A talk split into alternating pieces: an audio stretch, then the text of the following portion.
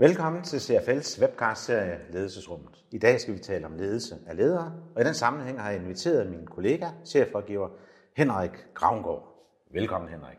Tak skal du have. Hvordan bliver man leder af ledere? Jamen, det kan foregå forskelligt. Øh, nogle gange er det jo, at folk får øje på en, fordi man som leder og medarbejder har gjort det rigtig godt. Øh, og så tænker man, at man gerne vil forfremme folk. Øh, det kan også godt være, fordi måske har man det område, man har ansvaret for, det er vokset, øh, og man har brug for at sætte nogle mellemledere ind.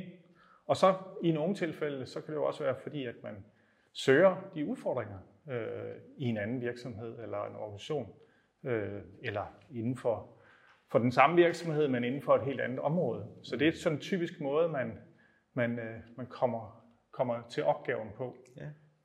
Hvad, hvad, hvad, hvad er det sådan, hvad er det sådan særligt, der kendetegner det at være leder af leder? Man er jo ofte været inde i sådan en transition fra at måske være leder af nogle medarbejdere, og som du så nævner mange forskellige eksempler på, mm. nu bliver man så leder af leder. Ja. Hvad er sådan en overgang her? Ja. Hvad er sådan det særlige i den her overgang? Hvad er det særlige at være leder og leder?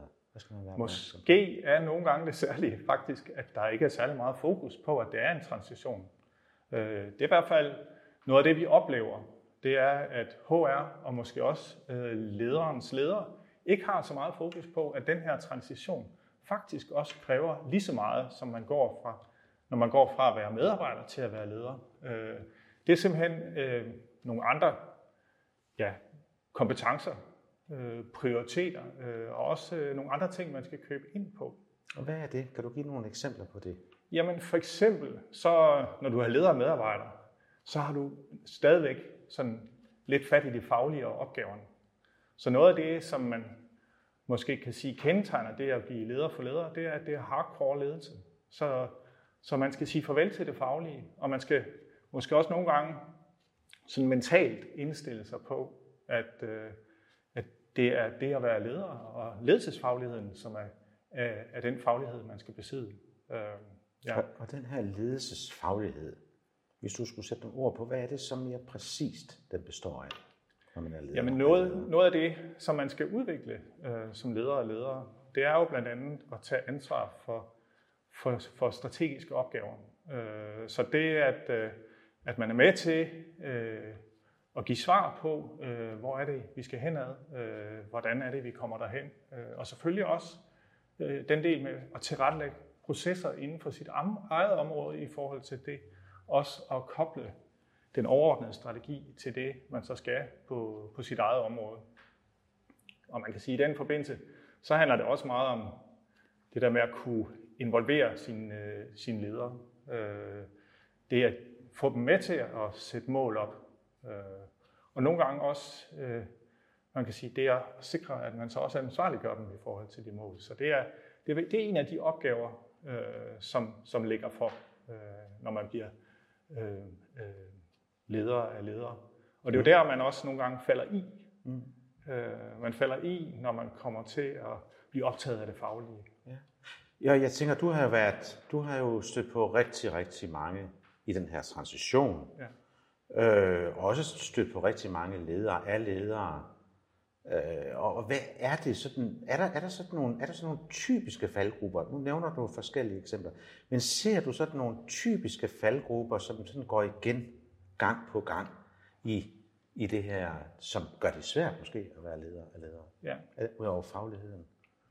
Jamen altså, man kan jo sige, noget af det, som, som øh, også måske knytter sig lidt op på fagligheden, det er, at man kommer til at lede øh, sine ledere, som om de var medarbejdere. Så man leder dem i forhold til konkrete opgaver og blander sig nogle gange i forhold til det faglige. Og det er ikke det, der er meningen. Øh, så, så det at, at lede dem på ledelsesopgaven mere, øh, det at tænke i, øh, hvordan kan jeg hjælpe dem med at blive klogere på, hvordan de leder deres medarbejdere. Øh, så noget af det, man kan måle øh, ledere og ledere på, det er jo også, ja, firkantet sagt, hvor mange coaching-sessioner har de med deres ledere af medarbejdere omkring, hvordan de øh, leder deres medarbejdere. Øh, så lede dem på ledelsesopgaven, i stedet for at lede den mere specifikt på opgaven. Og jeg tænker, at nogen har også udfordringen med det der med at få fingrene helt ud af driften. Men skal man nødvendigvis have fingrene helt ud af driften? Nu, du siger jo godt at det der med, at man skal væk fra fagligheden, det som jeg var god og dygtig til, og jeg var en god personalleder til, og nu skal jeg så lede nogen, der skal lede nogle andre. Og skal jeg ikke også øh, have en forståelse og en indsigt, og, og, og lidt, ja det har jeg jo nok, men skal jeg ikke, skal jeg helt holde mig væk fra det der maskinrum? Nej, og ja.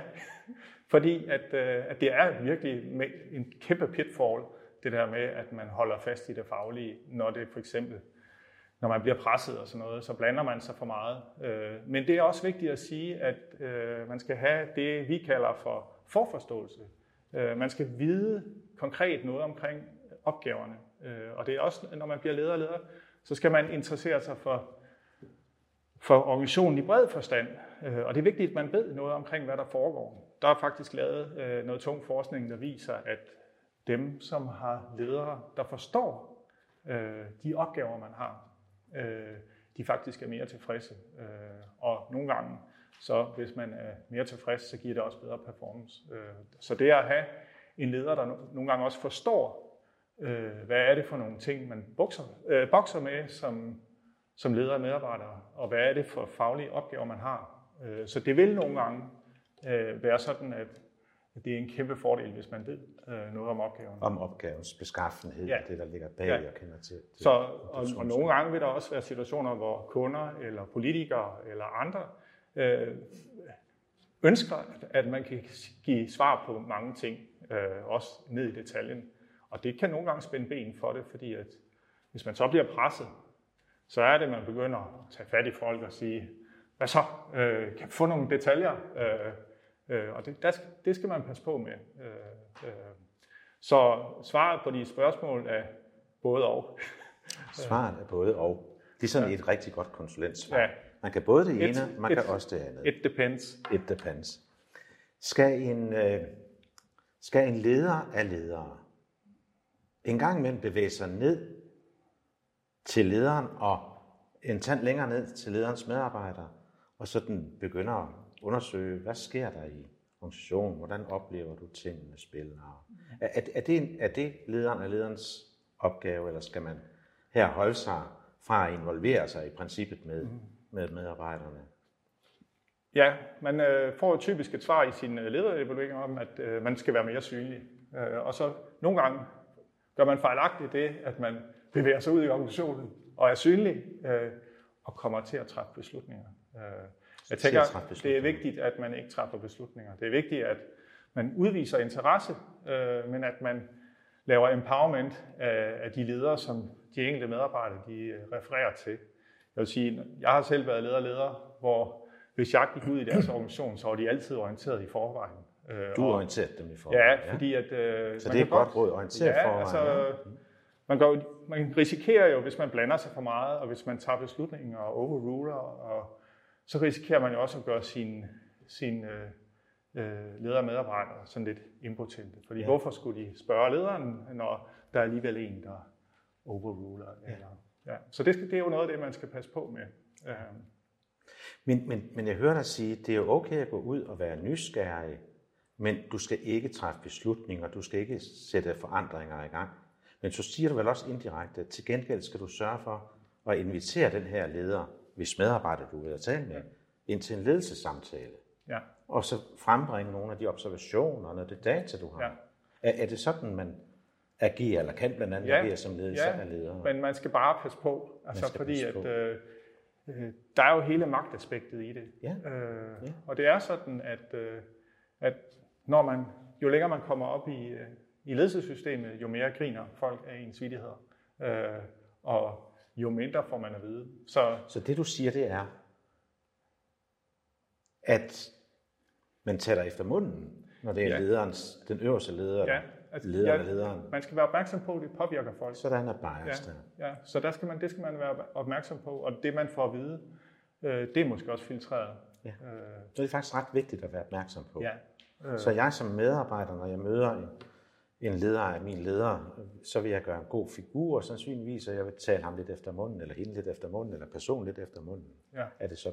Ja. Så jeg kan ikke rigtig bruge det her data til så meget. Nej, altså man kan sige, noget, noget af det er jo også at, og vise, at man øh, kærer sig om sin øh, organisation, og at øh, man interesserer sig ja, ja. for medarbejdere. Ja. Men som jeg sagde indledningsvis, så bare man ikke tager beslutninger. Øh, så, så måske det, man, når man er leder og medarbejder, så vil man typisk øh, få kredit for at tage beslutninger og være sådan en, der eksekverer.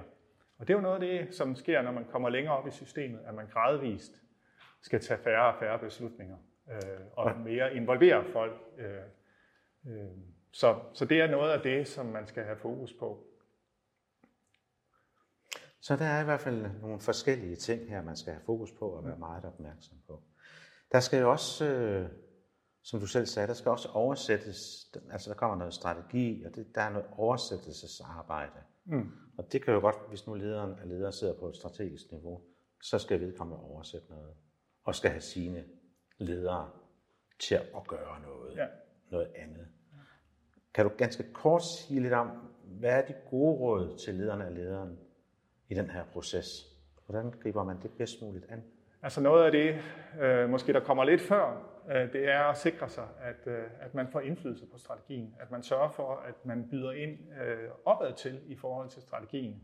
Så det er noget af det, som selvfølgelig er vigtigt. Øh, men det er klart, at, at øh, når man bliver leder leder, så bliver man i vist omfang også systemmager.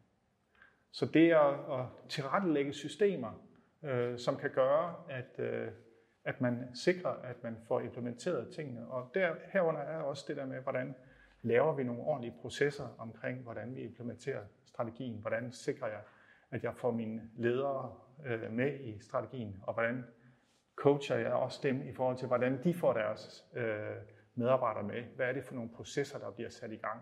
Hvordan får vi ting til at give mening? I sidste ende, så er det jo det, der ligger i det. Sådan lidt oversættelse hele vejen ned til, at det giver mening for den enkelte. Og i sidste ende, så selvfølgelig, at man performer ind på de resultater, og det, man har lovet opad til. Det, man har lovet Fordi man kan sige, for de fleste ledere, så er det jo sådan, at de øh, ledere, man har under sig, eller de medarbejdere, man har under sig, dem kan man godt lide, når de performer.